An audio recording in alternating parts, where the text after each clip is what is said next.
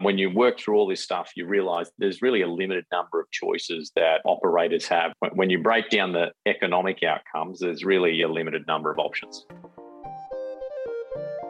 You are listening to US Tax, the podcast for Australian accountants with US clients.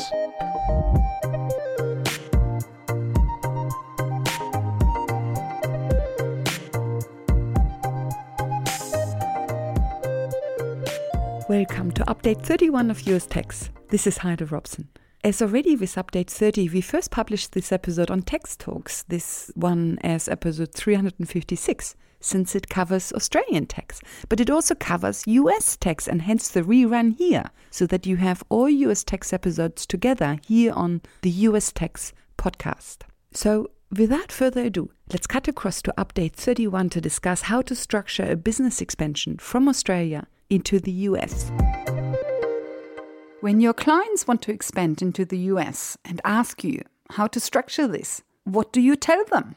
This is the question to Peter Harper of Ascena Advisors in New York, California, and Florida. Peter will talk about Australia US cross border business structures and also briefly branch profit tax. Before we start, a legal disclaimer. As we talk about these complex questions, I want to caution listeners that each case that may come before them will be unique and it is vital that they consult with someone that has US expertise in order to handle delicate matters. These topics are not simplistic and need experience and proficiency to tackle. So please reach out to us to address any issues that your clients may bring up with the diligence they deserve. So now to Peter Harper of Ascena Advisors. The first question to Peter is What are the most common scenarios among Australian businesses expanding into the US? I think there's really a big transition. And when I'm starting this process and talking to a prospective client about this, I'm asking really what is your objective? Are you an Australian business that's just using the US for distribution of a particular product? You know, when you think about the internet age and you think about e commerce businesses, you can sell stuff anywhere. And really, the way I think about it is I say, is the US just another distribution channel for you? Or are you building a business that requires a real physical footprint in the US? And if you look across the framework of a lot of different businesses we've advised, they really kind of normally sit into you know three buckets. One, you've got an e-commerce, a typical e-commerce business where it might be headquartered out of Australia, products being made in Asia, and then effectively drop shipping it into the US. You've got a, a software business where again everything's Australian grown. They've got some form of subscription based platform where US based customers are just signing up via a website or some derivation of that. And then the third is where you've got the type of business that is going to be people heavy and requires physical boots on the ground to do it. So, in the context of the third business, where you're expecting to have physical people on the ground, then it's going to be the case that very quickly you have a US trade or business permanent establishment. And to the extent you're generating locally sourced income, you're going to have effectively connected income. With respect to the two former businesses, there's flexibility around that. There was a further question that you had asked me around how does this concept of US trade or business versus permanent establishment differentiate? And so, for those who aren't familiar, US trade or business is the US uh, domestic legal concept or threshold that needs to be satisfied. You know, one part that needs to be satisfied to have US sourced income, the other is effectively connected income. And the, the treaty uh, language is this concept of permanent establishment. So the, the US domestic concept is, in my opinion, actually a lower threshold. That's something that's easier to satisfy than the, the treaty threshold. The US concept of a US trade or business is actually a lower threshold than the treaty threshold. So the treaty threshold is whether you've got a permanent establishment and whether you have income under Article 7 that's business profits connected with that permanent establishment. And given that in the context of the US and Australia, there is a treaty, while it's relevant, normally you go through, okay, do you have a US trade or business? Because we do have a treaty, in most cases, we are always going to be focused around, okay, well, what is the treaty application to this particular fact pattern? So when I'm thinking through my clients' facts, I'm saying, what is it about your planned expansion plan that's going to create a permanent establishment? So even though the US trade or business threshold is lower, and hence that will be a bad thing because it means you trigger a USTB much easier. Even though it's a lower threshold, when you have a treaty, as Australia does, you actually focus on the PE definition and not on the USTB definition. Yeah, because a treaty will override it to the extent that it's relevant, which in this particular instance it would. So when you actually look at the treaty definition of permanent establishment, it's extremely rigid, right? You've got to have fixed place of work, warehouse. You know, it's very industrial, built for an industrial age. So, you know, the question that we're always asked is if you're doing an e-commerce business and you're drop shipping from some 3PL warehouse, it's not your warehouse. Someone else holds your product. That's not going to create a permanent establishment. So even if you've got US sourced income, so even if you're generating effectively interconnected income, if you don't have a permanent establishment under the treaty, you're not going to have US taxable income. So, coming back to the three main scenarios you see, which is a product business expanding their distribution into the US, or a software business based in Australia expanding their subscriptions into the US, or third, an Australian business actually building a business in the US with the US footprint. When you look at these three scenarios, the first one with the e commerce product business expanding their distribution into the US, I assume the two main options are either to just trade through your Australian entity or to set up an LLC. And then you most likely don't have ECI in the US, and hence that income is not taxable in the US. So you would only tax it in Australia. That's right. It's great that we've spent so much time talking through this notion of the LLC not having a permanent establishment, right? Because that is the case. Most of our clients that are looking to make real footprints in the US or more often than not will operate and set up their businesses through C corporations, not through LLCs.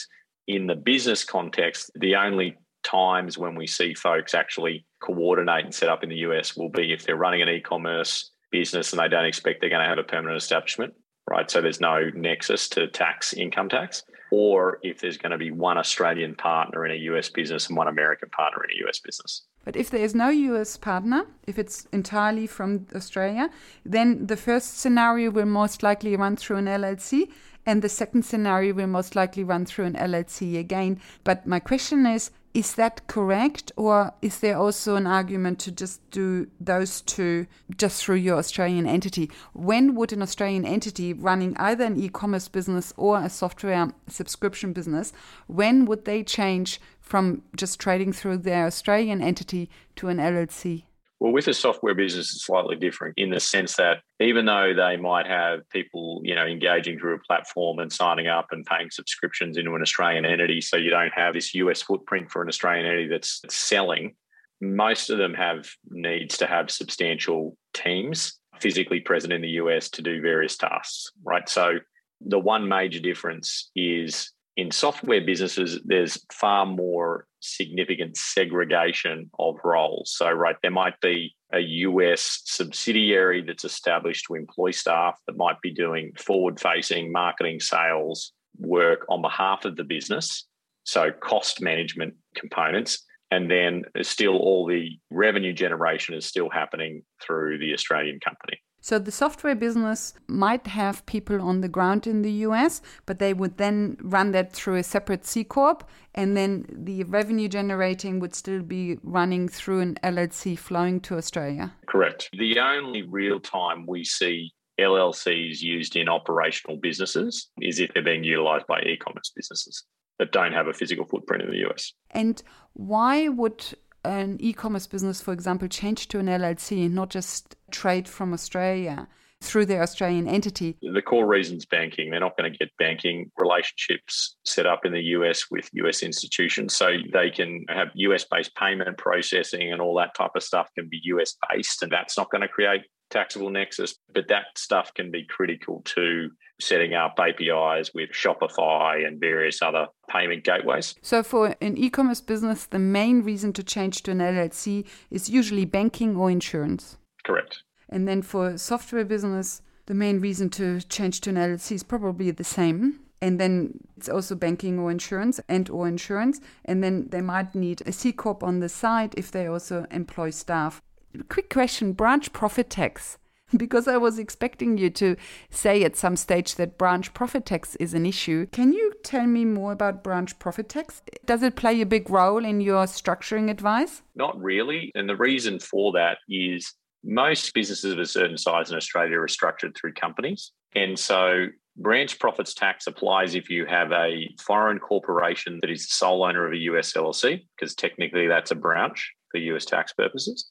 And it also applies to a US branch of a foreign corporation. And the tax treatment for that scenario for an Australian company owning a US LLC um, when it comes to branch profits tax is identical to the tax outcome of an Australian company owning a US C Corp. And when I say identical, this is what I mean. Technically, with branch profits tax, you've got this rate of tax that's an additional 30% above the corporate tax rate. That rate of tax is reduced to 5%. And so, just remembering with the branch, what we're effectively saying, we're saying income that's generated by a foreign corporation in America is flowing out of America, theoretically, even if it's still sitting in a bank account. This is how the tax rules treat it. They treat it like it's been repatriated to the foreign country. And so you have the US corporate tax rate, then you have another 5% on top of that.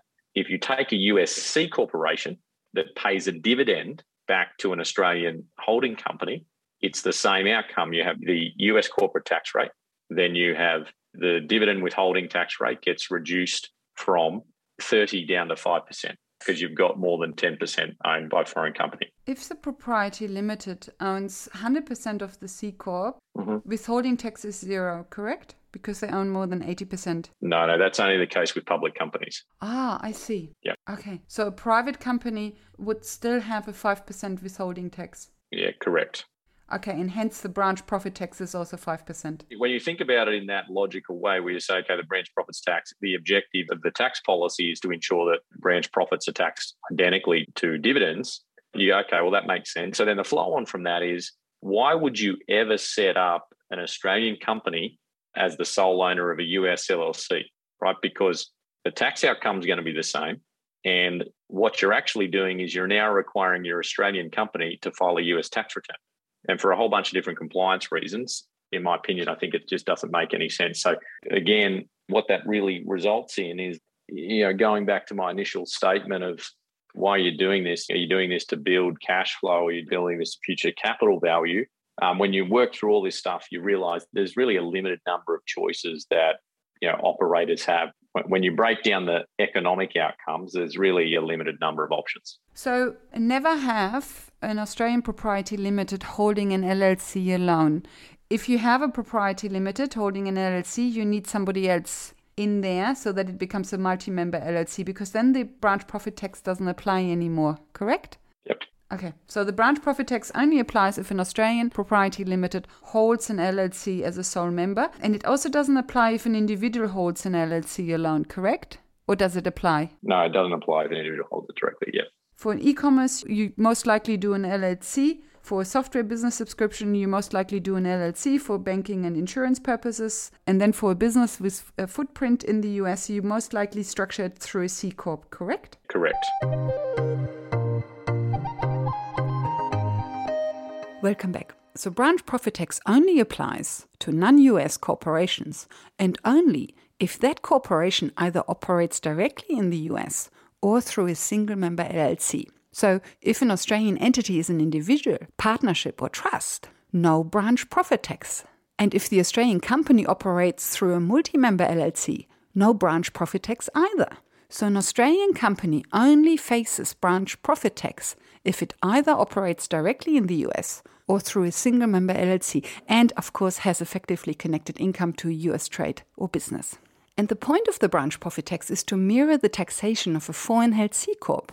When you hold a C Corp in the US, the withholding tax is 30% without a treaty, and the US Australian DTA then reduces the withholding tax to 15%, or if you hold 10% or more, to 5%. And so exactly the same happens for branch profit tax. The branch profit tax is 30%, but the US Australian DTA then reduces it to 5% because, of course, naturally, you hold 100% of a branch.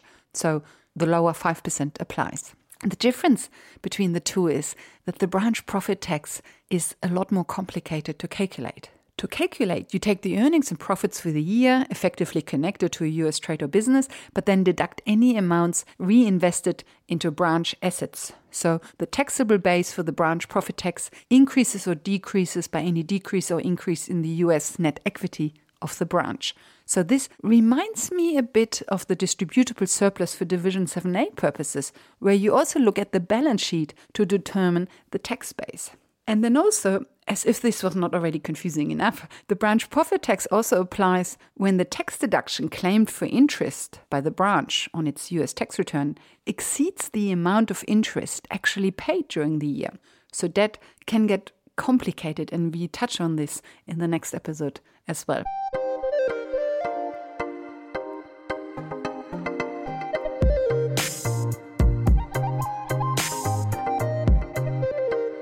Welcome back. In the next update, US Update 32, Peter Harper will go through a number of questions with you, notably whether you should send debt or equity to your new operations in the US. So that is for the next update. Until then, thank you for listening. Bye for now, and see you in the next update.